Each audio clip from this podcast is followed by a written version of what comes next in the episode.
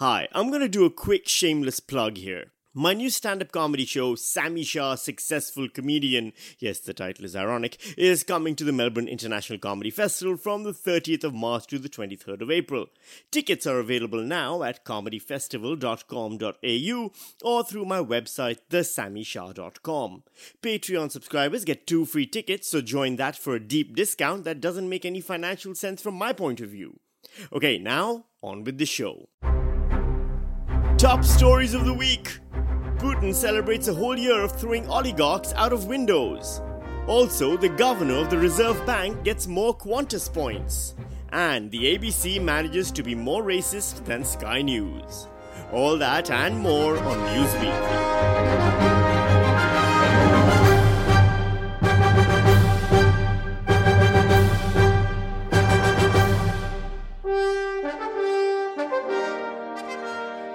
Sami Shah, and thank you for joining me as we punch the news in the headlines weekly. Unhappy anniversary news now. Remember the war in Ukraine? It's possible you forgot about it, what with the earthquakes in Turkey and Syria, continuing protests in Iran, endless rate hikes that we were told would never happen yet somehow continue to keep happening, impending climate apocalypse, whatever the fuck is happening in America on any given day of the week, and the sudden emergence of a new bird flu virus that's killed an 11 year old girl in Cambodia, marking a rare case of human infection that's definitely not some kind of viral marketing campaign for the first season of The Last of Us. What if, for instance, the world were to get slightly warmer? Well, now there is reason to evolve. One gene mutates, and an Ascomycota, Candida, ergot, Cordyceps, Aspergillus, any one of them could become capable of burrowing into our brains and taking control not of millions of us, but billions of us. Billions of puppets with poisoned minds, permanently fixed on one unifying goal to spread the infection to every last human alive by any means necessary.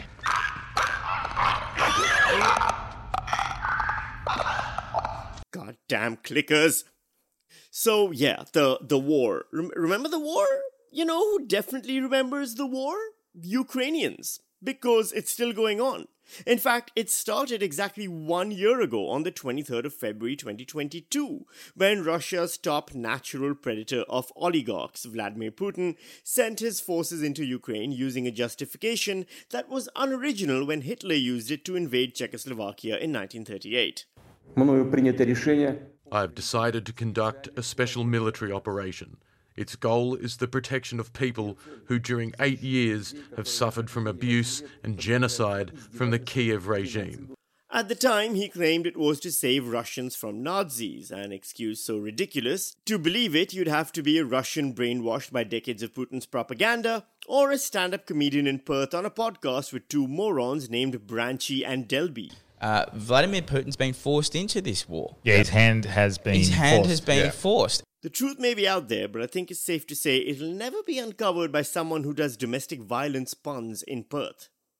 Putin may have thought the war would be a quick one, and an easy one, but no matter how many high ranking officials he threw out of the window at the problem, it's unresolved. The Russians expecting Kiev, the capital, to fall within a matter of days.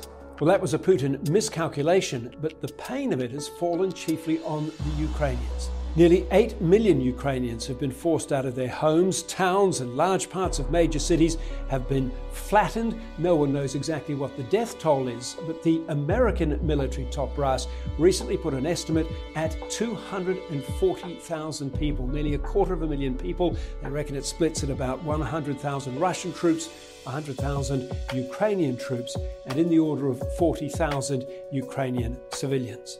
The global economy has been rocked with disruptions on everything from cereal crops to oil and gas.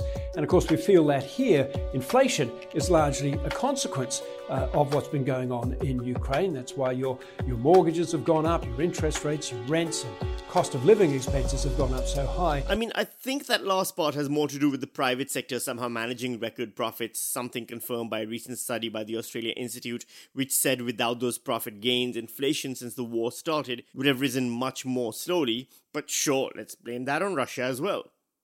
So, one year on, how is the war going? Are there any signs of de escalation? Maybe Putin is finally rethinking his decision and wants to calm things down a little. Russia has walked away from its last remaining nuclear weapons treaty with the United States. The treaty, which was agreed on back in 2011, caps the number of nuclear warheads that the United States and Russia can deploy. I'm pretty sure the story was dramatic enough without the unnecessary dramatic pause. So, Russia wants to deploy more nukes. What is America going to do about it? Is the United States finally going to stop playing games with financial and military gifts and ineffectual sanctions and send in the big guns? Maybe maybe some badass mercenaries and special forces or some of those cool-looking stealth bombers or even better, a retired warrior who just wants to raise his family on the farm but needs to pick up his weapons one more time because his country needs him so he slips behind enemy lines and fucks shit up. The US President Joe Biden has made a surprise visit to the active war zone in Ukraine. Or that, I guess. The oldest American in the world visited Zelensky, who at this point has been visited by more Americans than a gun store next to a primary school. Too far? Yeah, yeah, that was too far. Joe Biden's visit to Kiev interrupted by air raid alarms, a reminder of the constant danger even in the country's capital. The meeting between the two presidents was unannounced but not unexpected. Kiev stands, and Ukraine stands. Democracy stands. The Americans stand with you, and the world stands with you. One thing that might not stand for much longer is America's bank balance, as the Biden administration committed another half a billion dollars to the Ukrainian defense, taking total American spending in Ukraine to $80 billion, most of which is being spent on providing dinner for visiting American politicians and celebrities. Putin also decided to celebrate the one year anniversary of the decision he definitely doesn't regret making by forcing thousands of Russians to cheer for him in the cold. From colleges, factories, and state enterprises, they'd been bussed in specially for a Kremlin show, designed to show that Russians back President Putin and his war in Ukraine. Irina seems to. We weren't the ones to start this, Irina says. I trust our president. Irina's family was moved back from the window ledge right after she gave that interview.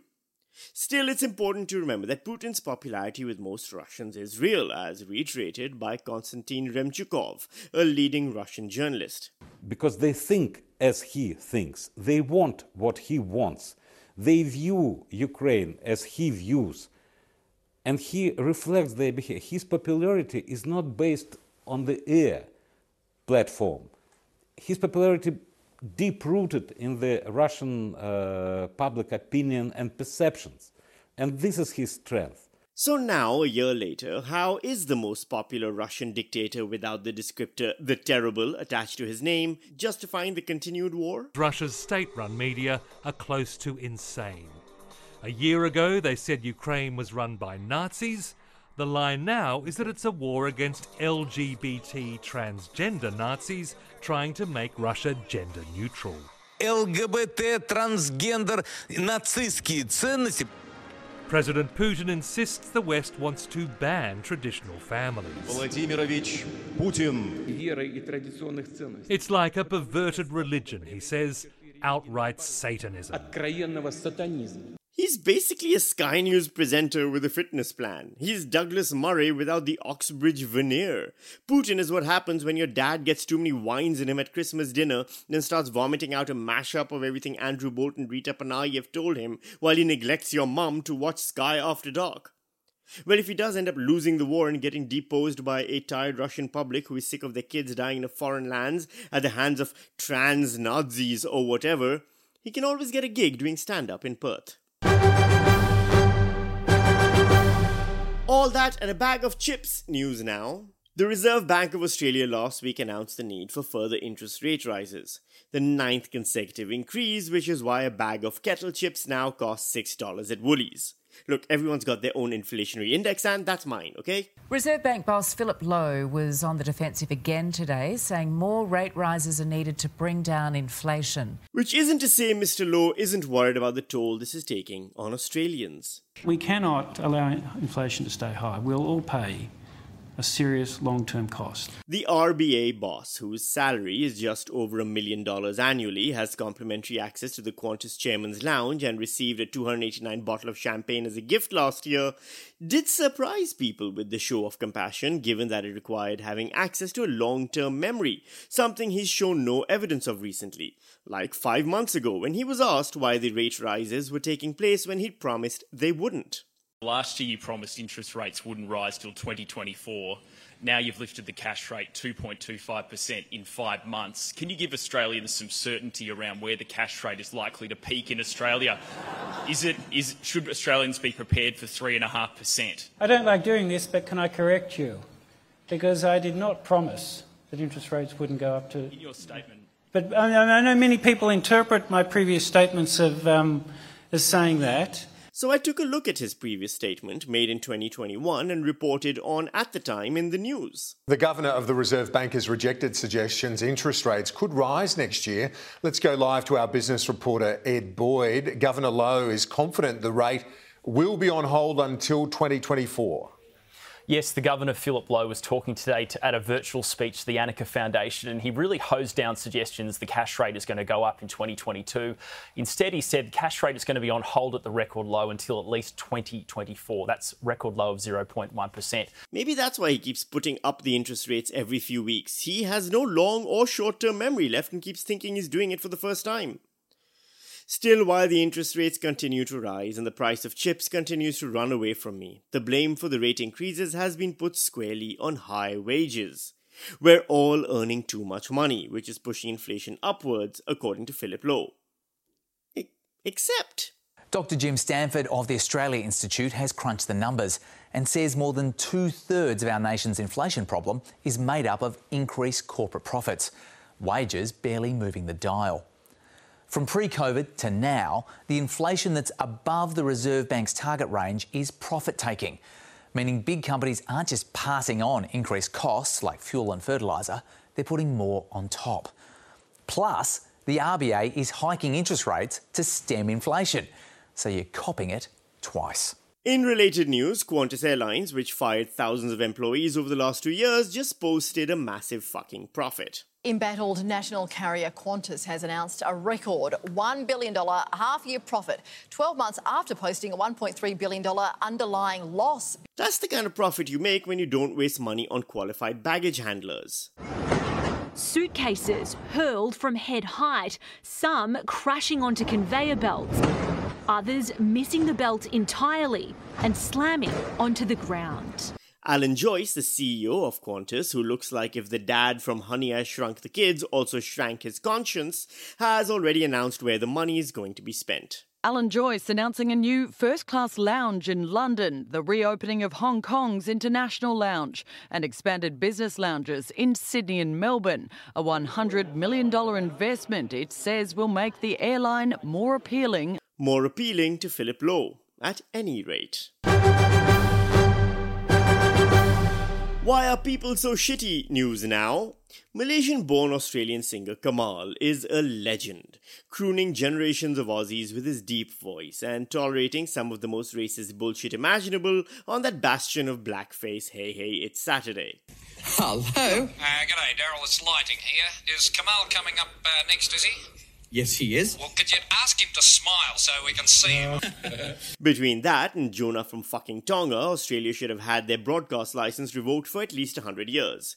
Still, Kamahl has often spoken about how the racism he experienced at the hands of the massive pieces of unfunny shit like the cast of Hey Hey was worth it because people can learn how terrible racism is from it all and never repeat the same things again. But the, the other side of it is if it hadn't hadn't happened, I wouldn't be here talking. there is the the yin and yang on everything. And Kamahl is right. His experiences did teach many people how not to behave. That is, unless you're an employee of the ABC, in which case, just continue being a massive racist. Here's ABC's Paul Barry, host of Media Watch, downplaying what is a massively bullshit thing by just calling it stupid. And the ABC is in strife again over a stupid tweet by one of its stars, put out by Philip Adams two months ago, in which he vilified cricket great Sir Donald Bradman, as a racist and tweeted that iconic singer Kamahl was just Bradman's honorary white man for being his friend. Oh dear.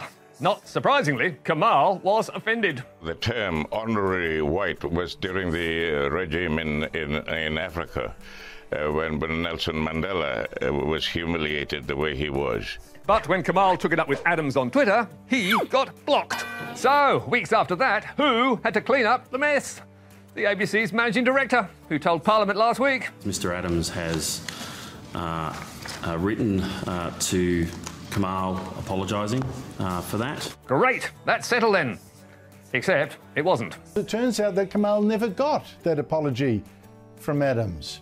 Whoops! Sorry, sorry, sorry, went Adams, Anderson, and the ABC. But that still didn't satisfy the Australian or the man himself. Do you accept the apology, Kamahl? Well, of course not.